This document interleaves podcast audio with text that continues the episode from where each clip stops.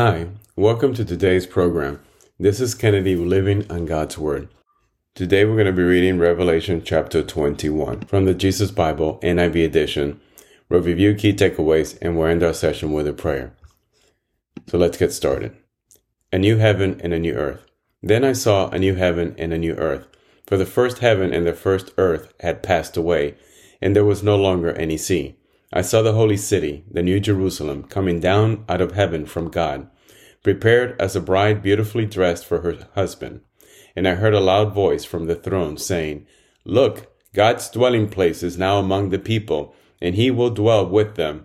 They will be his people, and God himself will be with them and be their God. He will wipe every tear from their eyes. There will be no more death, or mourning, or crying, or pain for the old order of things has passed away. He who was seated on the throne said, I am making everything new. Then he said, Write this down, for these words are trustworthy and true. He said to me, It is done. I am the Alpha and the Omega, the beginning and the end. To the thirsty I will give water without cost from the spring of water of life. Those who are victorious will inherit all this, and I will be their God, and they will be my children. But the cowardly, the unbelieving, the vile, the murderers, the sexually immoral, those who practice magic arts, the idolaters, and all liars, they will be consigned to the fiery lake of burning sulfur. This is the second death. The New Jerusalem and the bride of the Lamb. One of the seven angels who had seven bowls full of the seven last plagues came and said to me, Come, I will show you the bride, the wife of the Lamb. And he carried me away in the Spirit to a mountain great and high, and showed me the holy city, Jerusalem, coming down out of the heaven from God. It shone with the glory of God, and its brilliance was like that of a very precious jewel, like a jasper, clear as crystal. It had a great high wall with twelve gates, and with twelve angels at the gates. On the gates were written the names of the twelve tribes of Israel. There were three gates on the east, three on the north, three on the south, and three on the west. The wall of the city had twelve foundations, and on them were the names of the twelve apostles of the Lamb. The angel who talked with me had a measuring rod of gold to measure the city, its gates, and its walls. The city was laid out like a square, as long as it was wide. He measured the city with a rod and found it to be twelve thousand stadia in length and as wide and high as it is long. The angel measured the wall using human measurement, and it was 144 cubits thick. The wall was made of jasper and the city of pure gold, as pure as glass. The foundations of the city walls were decorated with every kind of precious stone. The first foundation was jasper, the second was sapphire, the third agate, the fourth emerald, the fifth onyx, the sixth ruby, the seventh chrysolite, the eighth beryl, the ninth topaz, the tenth turquoise, the eleventh jacinth, and the twelfth amethyst.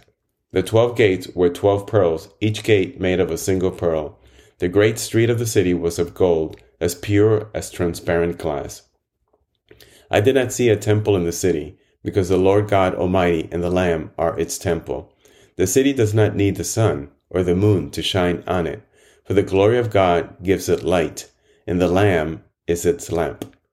The nations will walk by its light, and the kings of the earth will bring their splendor into it.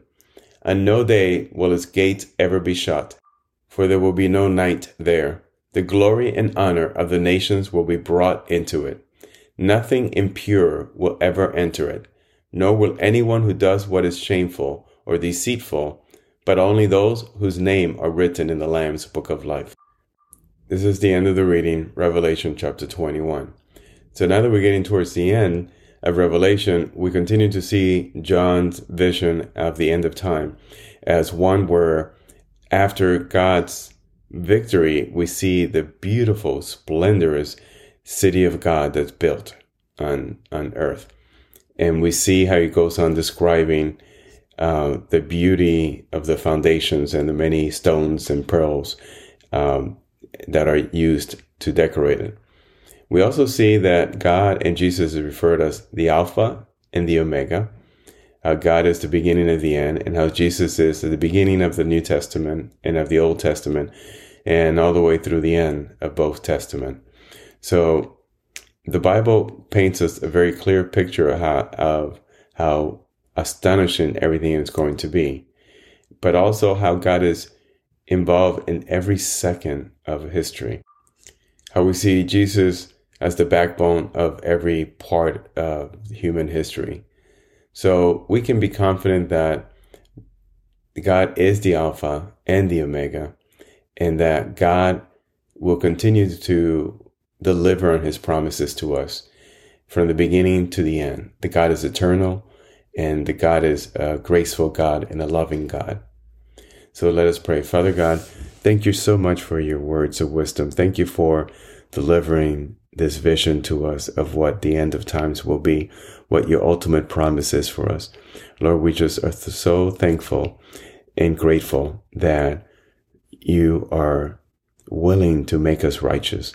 And all you ask is that we put our faith in Jesus and that we trust in him as our Lord and Savior and that we turn away from our sin and that we accept you into our life as Master and Lord.